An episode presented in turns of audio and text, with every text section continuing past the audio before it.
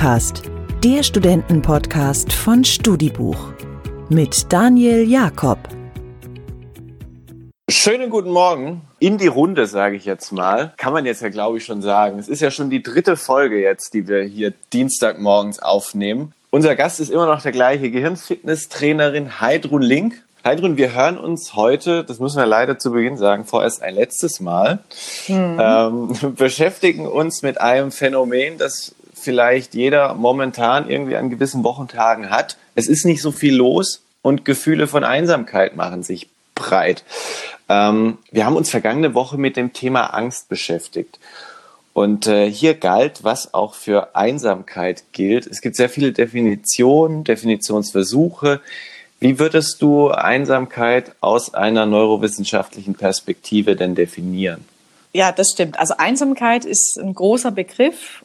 Es kommt darauf an, ob ich einsam sein möchte oder ob ich einsam sein muss.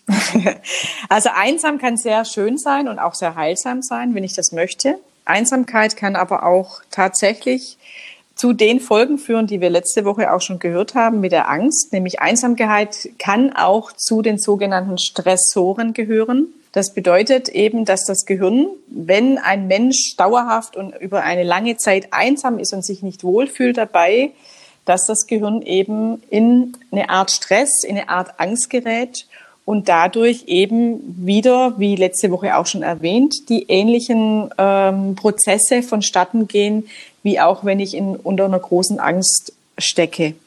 Und das bedeutet eben fürs Gehirn, dass auch da wieder unter anderem das Stresshormon Cortisol ausgeschüttet werden kann, was wiederum auch zu Blockaden führen kann. Also im ganz schlimmsten Fall der Einsamkeit.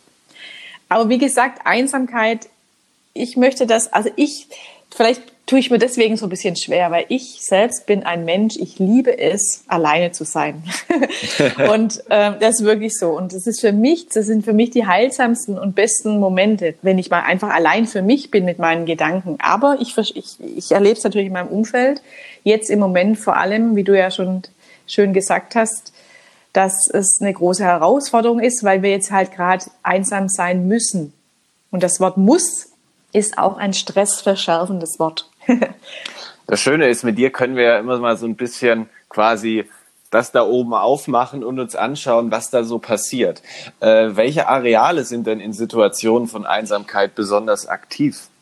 Mhm. Also auch wieder die, die heimliche Königin, die ich letzte Woche schon erklärt habe, also uh, die fies. Amygdala, die Angstzentrale aber auch, und das ist ähm, aufgrund dessen, dass eben das Cortisol dann auch ausgeschüttet wird, ähm, unterdrückt diese Einsamkeit, die kann äh, die Ausschüttung von Glückshormonen unterdrücken und vor allem, und das finde ich eben so fies, äh, kann diesen, den, den Hippocampus lahmlegen. Der Hippocampus ist unsere Gedächtniszentrale und einer der wichtigsten Faktoren für deine Gedächtniszentrale sind soziale Kontakte. Und das ist halt im Moment so ein bisschen fies, weil wir das nicht in dieser Form, wie es das Gehirn bräuchte.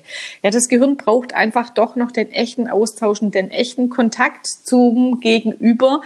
Ähm, und das ist das, was wir eben gerade nicht haben. Und das, dadurch kann sein, dass eben unsere Gedächtniszentrale nicht so gut funktioniert, wie wenn wir in einem sozialen Austausch sind. Also, dass wir uns nicht so gut konzentrieren können, dass wir nicht so viel behalten können, dass es alles ein bisschen schwerer fällt.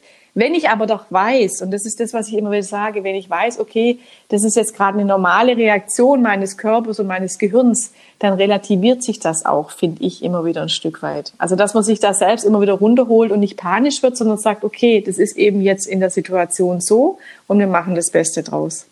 Das ist spannend, dass du das sagst, weil äh, viele Unis haben so ein bisschen glaube, also ich weiß nicht, ob sie das, äh, das bedacht haben, aber haben reagiert und gesagt, diese Online-Vorlesungen, die werden kürzer gestaltet, weil jeder das Gefühl hat, es ist unfassbar anstrengend. Mhm. Und vielleicht liegt das auch gerade daran, dass jeder alleine vor seinem Bildschirm sitzt und mhm. diese, diese, diese Plenumssituation einfach nicht entsteht. Mhm. Gut, einsam fühlen kann ich mich mal einen Abend. Äh, du hast gesagt, ein Abend, das ist, das ist dann auch mal ganz schön, auch für dich persönlich. Wenn das über einen längeren Zeitraum anhält, welche langfristigen Folgen hat Einsamkeit denn dann? Gut, dann sind wir wirklich, dann sind wir wieder in der absoluten, in der negativen Stressspirale. Das kann, das kann bis zum Bluthochdruck gehen, das kann bis zu den Verdauungsstörungen, Herz-Kreislauf-Probleme, Schlafstörungen. Also all das, was eben auch passiert, wenn ich äh, eine extrem stressige Situation habe. Also wenn äh, die gleiche Situation im Grunde wie wenn, wie wenn ich stark unter Angst bin. Also da kann der Körper tatsächlich komplett lahmgelegt werden. Es ist sozialer Austausch in Zeiten von Corona nicht unbedingt so, wie wir uns das vorstellen. Ich meine, einerseits ist es natürlich schön, dass wir digitale Möglichkeiten haben. Ich habe es hier im Podcast auch schon mal erzählt. Ich war vor zwei, drei Wochen Teilnehmer einer virtuellen Kneipentour. Das ist natürlich alles schön und gut. Manche verfluchen das aber auch. Hat es dennoch eine ähnliche Wirkung, unabhängig davon, ob wir Menschen real oder digital begegnen? Also es hat auf jeden Fall eine Wirkung. Also real in echt ist definitiv neurowissenschaftlich bewiesen besser.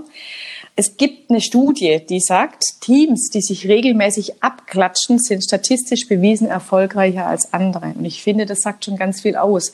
Das, Im Sportbereich machen wir das schon lange, also in der Arbeitswelt, in der Uniwelt vielleicht noch nicht so, aber es ist tatsächlich so. Also wenn wir uns abklatschen, da passiert unglaublich viel. Da wird Oxytocin ausgeschüttet, das ist unser Bindungshormon. Man sagt auch Kuschelhormon dazu. Da werden die Spiegelneuronen aktiviert, wenn wir uns in die Augen schauen, also echt in die Augen schauen, wenn wir uns, wenn wir uns spüren. Und das geht natürlich nicht bei digitalen Bildern. Also in dieser Form. Ja.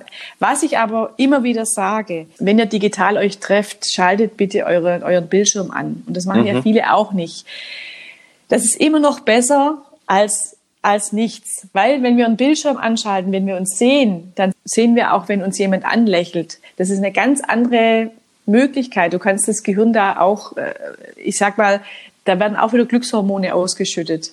Spiegelneuronen werden aktiviert. Also bevor ich niemand sehe, lieber dann digital ähm, und deswegen so eine Kneipentour, ich find's toll, besser als nichts, auf jeden Fall. mein ehemaliger Kollege René vom Radiosender Big FM hat immer gesagt, habt euch lieb und fasst euch an. Ja, äh, das ja. kann man ja dann ist, festhalten. Das ist, das ist tatsächlich, ja, also das ist neurowissenschaftlich hervorragend. Okay, und wenn es wieder geht, dann machen wir es auch. Aber auch da sind wir wieder bei der mentalen Stresskompetenz. Ich sage immer, stellt euch vor, dass ihr euch abklatscht. Klatscht euch digital ab und stellt euch das wirklich vor. Stellt euch vor, ich klatsche dich jetzt ab und das ist wirklich, das hört sich vielleicht so ein bisschen spooky jetzt im Moment an. Es ist aber gut. Also müssen also, wir dem Gehirn auch so ein bisschen Geselligkeit vorspielen, ja, sozusagen. Ja, ja, auf jeden Fall. Also was heißt Vorspielen? Also es ist schon gut, wenn wir uns dann, wenn es uns wirklich nicht so gut geht, auch ein Stück weit ablenken, mit positiven Dingen ablenken, versuchen da rauszukommen. Und ja, ich, ich hatte jetzt neulich abends ein Treffen mit meinen Freundinnen digital. Da haben wir halt eben digital angestoßen. Das war aber so witzig. Wir haben so viel miteinander gelacht. Das mhm. war fast so, als ob wir uns in echt gesehen hätten. Aber das war so ein fröhlicher Abend. Und ich habe gemerkt, das war ein Feuerwerk der Glückshormone in meinem Kopf.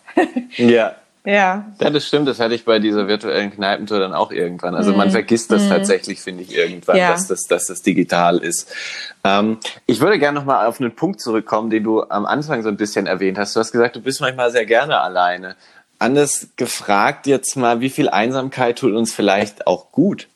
Wie viel das ist, also das möchte ich hier überhaupt nicht, also das, da, da würde ich mich zu weit hinauslehnen, wenn ich sagen würde, so viel Einsamkeit tut gut. Es ist aber Fakt, dass unser Gehirn wirklich diese Einsamkeit auch braucht, um in eine Art Flow-Zustand zu kommen. Also Flow-Zustände sind ja ganz gesunde Zustände für unser, für unser Gehirn. Da ist es in so einem entspannten, in einem entspannten Aufmerksamkeitszustand. Und das sind auch Zustände, wo ich kreativ denken kann, wo ich lösungsorientiert denken kann, wo ich, wo ich äh, Dinge wieder entdecke für mich. Und das ist, das ist ganz, ganz gesund und auch wichtig, äh, dass wir immer wieder mal allein sind mit unserem Gehirn, sage ich mal. Und, äh, aber das ist sehr, sehr unterschiedlich von Mensch zu Mensch, was eben wie gesagt, also ich kann zwei Wochen allein in Urlaub gehen, macht mir nichts aus. Für andere ist es eine komplette Katastrophe. Also deswegen kann man hier keine Zahlen nennen, sondern da sollte jeder für sich so ein bisschen reinspüren. Ich finde es jedoch wichtig, dass wir uns immer wieder Momente geben, wo wir einfach mal ganz allein für uns sind, für unsere Gedanken, dass die fließen können. Und das ist ganz wichtig. Heidrun, das ist jetzt unsere vorerst letzte Folge. Abschließend gefragt, wir haben jetzt ein paar Bereiche angedockt, die Teil deines täglichen Wirkens sind, aber mich würde natürlich auch ganz persönlich interessieren, wie bewahrst du dir momentan deine positive Grundhaltung? Also wie schaffst du es, optimistisch durch diese Zeit zu gehen? Mhm. ähm, ich bin auch nicht immer optimistisch, sage ich dir ehrlich. Also ich meine, ich habe mich hat's hier mhm. richtig erwischt mit meinem Unternehmen. Also ich, bei mir war der März, also ab März liegt bei mir, seit März liegt bei mir im Grund 80 Prozent meiner Arbeit lahm, also auch alles digital, aber es ist natürlich nicht das, wie ich es mir äh, erhofft, geplant hatte. Nur es ist einfach so, es ist die Situation und das ist auch wieder mentale Stresskompetenz. Irgendwann mal zu erkennen, okay, das ist jetzt unsere Situation. Wir können es im Moment nicht ändern oder nur begrenzt ändern. Wir können unsere Einstellung dazu ändern. Und das ist das, was ich eben versuche und das gelingt mir 90 Prozent sehr gut dass ich Freiräume für mich schaffe, dass ich, ähm, was ich jetzt im Moment mache, ich plane 2021 mit voller Kraft und Freude, ja? weil ich einfach davon mhm. ausgehe, 2021 wird es so werden.